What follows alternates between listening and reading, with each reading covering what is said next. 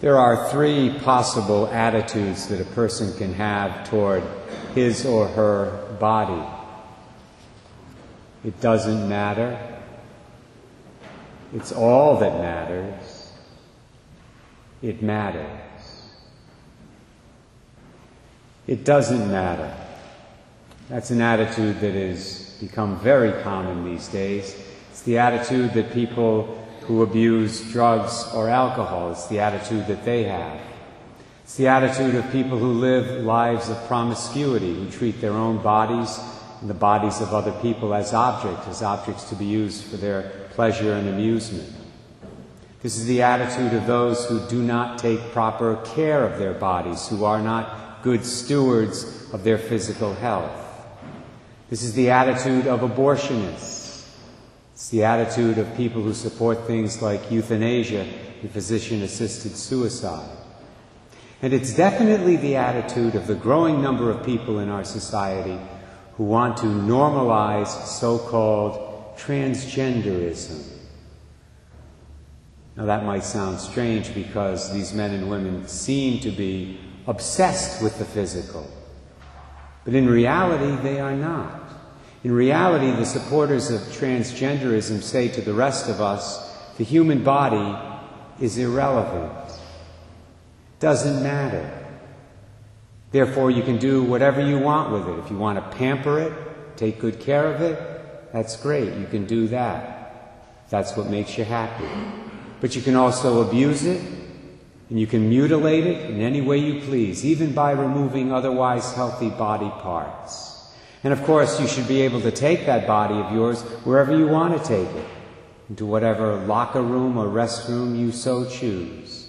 That's a given. And if others don't like it, if others are offended by it, well, too bad. Because their bodies don't matter either. Welcome to our modern, advanced society.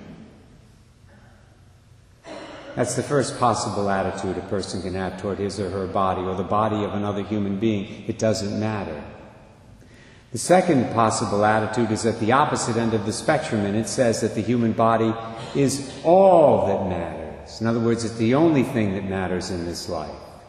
Pope John Paul II had a great expression describing this attitude. He called it the cult of the body. This is the attitude of many people who currently work in the entertainment industry in this country, in the advertising industry, in the fitness world, places where we're constantly given the message over and over again in various and sundry ways that the worst thing that can happen to a person is that he or she gets old. Well, let me tell you something, my brothers and sisters, and I'm finding this out by experience. Going to happen. No matter what you do, no matter how many reps you do at the gym, no matter how many miles you run, no matter how much anti wrinkle cream you put on your face, it's going to occur. No stopping it. Hope that's not news to anybody. It shouldn't be. The proper attitude toward the body, of course, is the third one I mentioned at the beginning of my homily. One extreme, you have those who say the body doesn't matter. The other extreme, you have people who say the body is the only thing that matters in this life. But then you have those who take the middle position, which is the right one.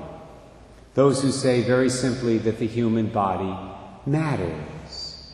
It's not all that matters. In its present state, it's not immortal like our soul is, but it's still important, which means that we should respect it and care for it in reasonable ways and nourish it properly and use it to serve our neighbor and to demonstrate our love for God. This is an important lesson that we learn from the ascension of Jesus. 2,000 years ago, when our blessed Lord ascended into heaven after he rose from the dead on Easter Sunday, 40 days afterward, he did so with his human body, the body he had received from the Blessed Virgin Mary. It wasn't just his soul that went into the kingdom of God, his body went as well. That's an extremely important fact because it means that ever since Ascension Thursday, heaven has been inhabited by a divine person who has a body like ours. although his body is already in its glorified state.